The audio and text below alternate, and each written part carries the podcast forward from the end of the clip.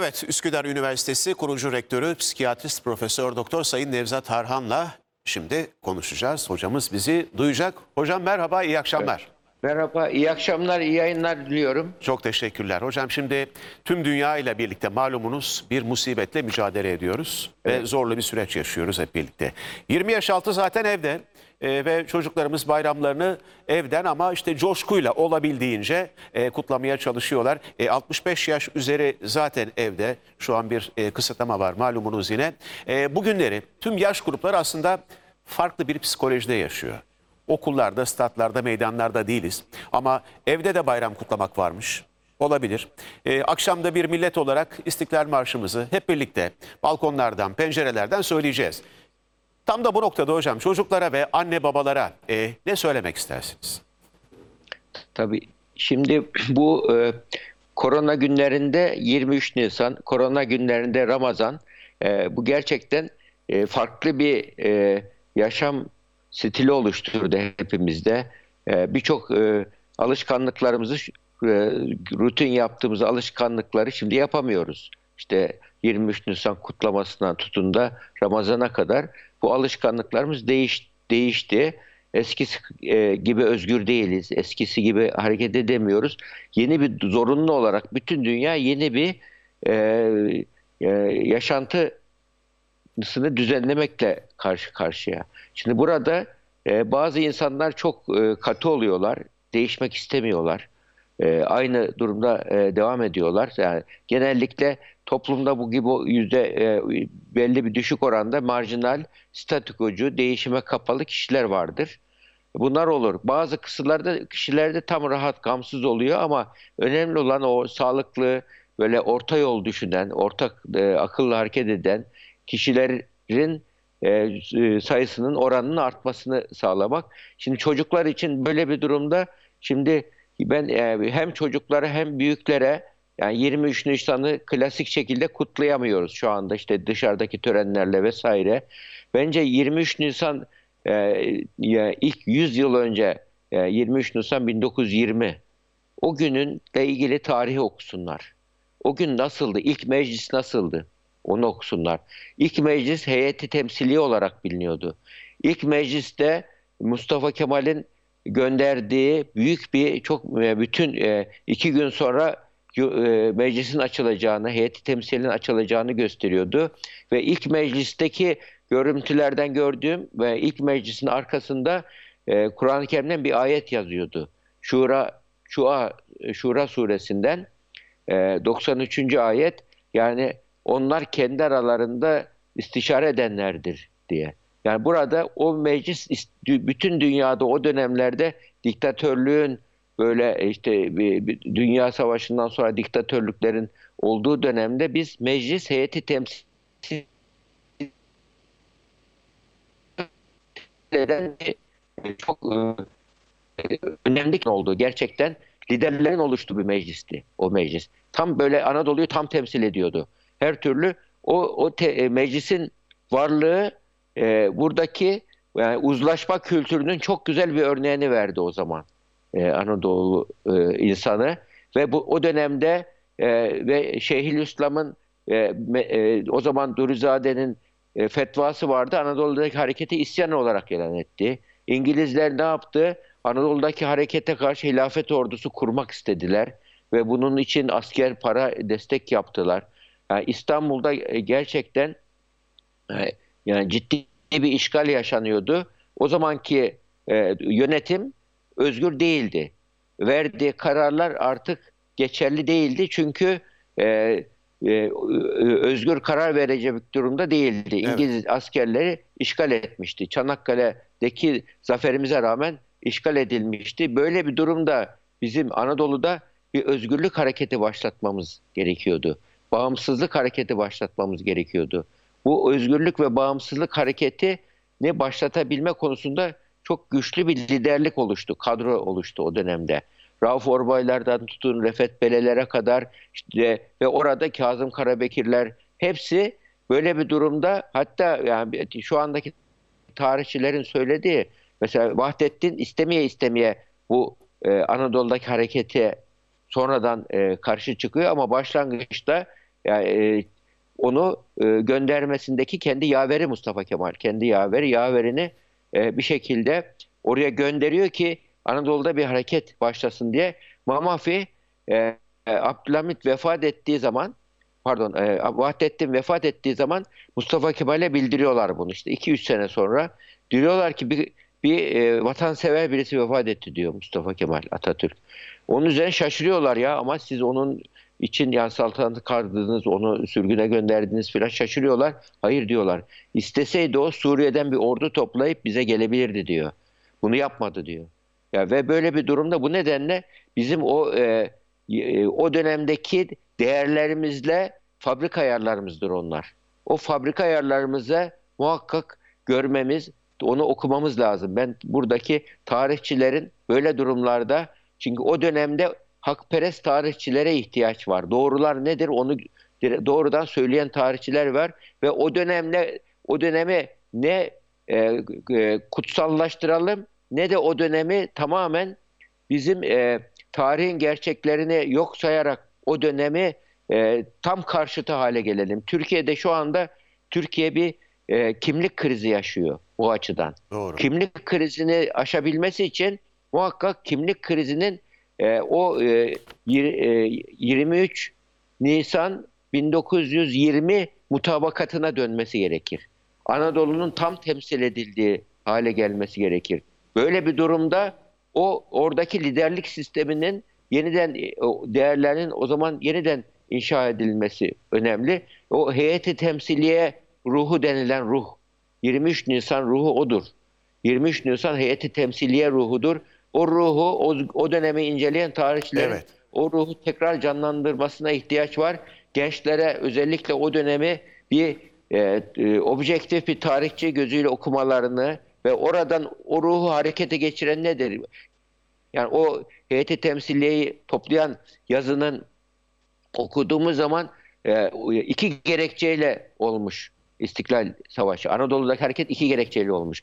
Biri milli, milli gerekçelerle, ikincisi dini gerekçelerle. Yani o yazıyı okuduğumuz zaman hem milli hem dini değerlerin sentezini görüyoruz. Evet.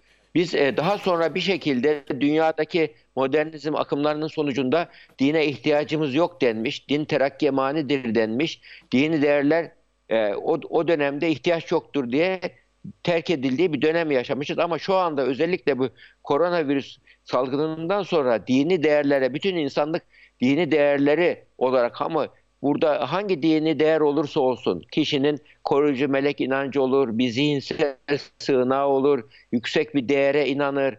Yani o, o değerler olmadan bir insan anlam, hayatın anlamını yakalayamıyor. Hayatın anlamını yakalayabilmesi için mutlaka, mutlaka yüksek bir güce, yüksek bir değere, değerin ve bir anlamın parçası olması gerekir. Bu nedenle şu anda bütün dünyada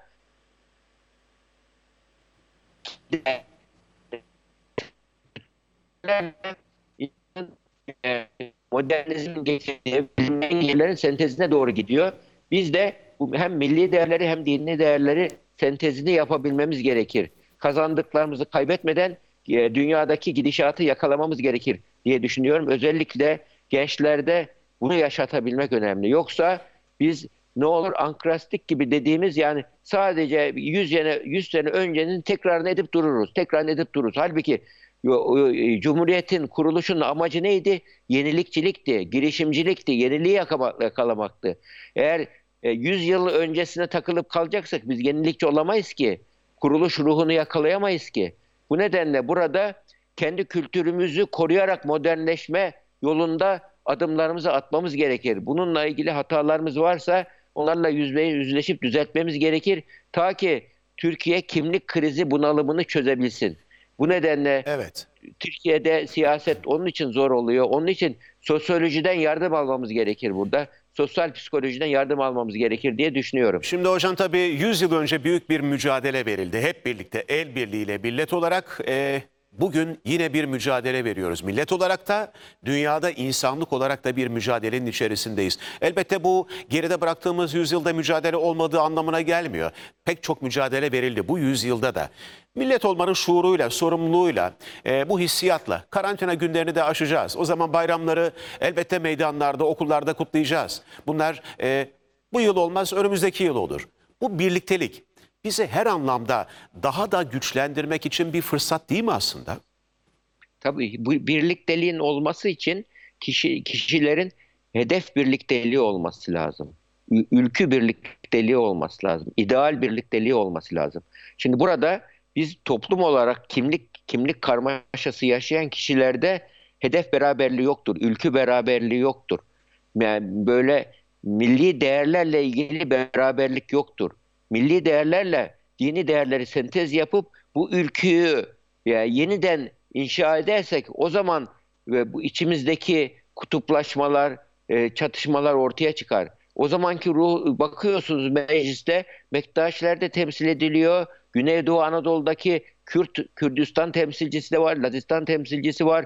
Birçok milli değerler tam temsil edilmişti. Ama daha sonra dünyadaki bu yani böyle e, milliyetçilik akımlarının ırkçılık akımları gibi algılanması sonucu ciddi bir şekilde kutuplaşmalara götürdü bu bizi.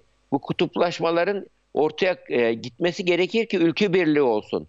Yani burada kardeşlik güzel söylüyoruz, çok güzel kardeşlik ama arkadaş bir insan benim göğsümü gere gere şuyum diyemiyor bir insan. Böyle durumda ayrımcılık yaşıyor. Bunların hepsi toplumda bir, yani bunu Batı e, demokrasiyle çözmüş dünya. İkinci Dünya Savaşı'ndan sonra demok demokrasinin içerisinde özgürlükçü laiklik vardır. Özgürlükçü temsiliyet vardır. Demokrasinin içerisinde yani bir e, dikt otoriterlik yoktur, totaliterlik yoktur. Bu nedenle otorite otoriterliğin, totaliterliğin olmadığı ve böyle durumda temsiliyetin tam olduğu, hakkıyla olduğu, yani milli değerlerin, dini değerlerin küresel değerlerle sentezinin yapıldığı evet. gelecek hedef koymamız kendimize. Evet. Bunu yaparsak kardeşlik olur. Yoksa evet. kardeşlik söylemleri atarız ama sonuçta e, e, kavramsal olarak yapamadığımız için bunu, konsept olarak yapamadığımız için e, e, o kardeşlik uygulamaya geçemez. Bunun için burada milli ülke oluşturması gerekir. Bunu da yapacak olan meclistir. Meclis, meclisin birbirini kucaklamadıkça meclisteki insanlar, Türkiye'deki insanların birbirini kucaklamasını beklemeyelim. Onun için burada bence birinci derece sorumluluk e, mecliste, parlamentolarımızda ve oradaki liderlerin e, e, yaklaşımında yatıyor diye düşünüyorum. Şimdi hocam bu gece sahura kalkılacak. Malum yarın da ilk oruç tutulacak. Alıştığımız biçimde değil belki. Hani hep birlikte olamayacağız. Ama ruhen birlikte olacağız. Masalarda birlikte değil evet. ama aklımız, e, iletişim şeklimiz belki farklı olacak ama yine birlikte olacağız. Ramazan ayı tavsiyeleriniz olur mu?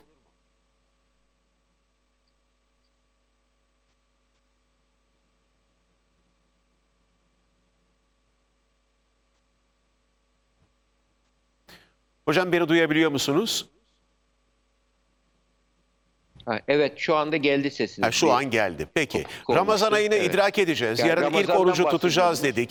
Ramazan ayı için tam da bu e, karantina günlerinde e, ne tür tavsiyeleriniz olur? Çünkü alıştığımız bir şekilde de işte Ramazan'ı Ramazan yaşayamayacağız. Bir, bu da ortada. Çok önemli bir fırsat gerçekten. E, sesimi duyabiliyor musunuz? Ben duyuyorum. Siz beni duyuyor musunuz? O Evet ben duyuyorum, şu anda duyuyorum sizi. Tamam, sorumu alabildiniz mi? Bir evet. daha sorayım mı? Tabii Ramazan'da gönüller bir olacak dediniz. Ramazan'ı yani Türkiye'nin gönüllerin bir olması için beraber kutlayalım dedik. Özellikle bir yapılan bir e, e, sosyal bir araştırma var. Bu Ramazan'da toplumun yüzde seksen beşi orucumu tutacağım diye söylüyor toplumu. Yani çok e, büyük bir rakam. İşte bu toplumu birleştiren bir değer demek ki. Ramazan toplumu birleştiren bir değer. Bayram toplumu birleştiren bir değer. Bu değerleri, bu değer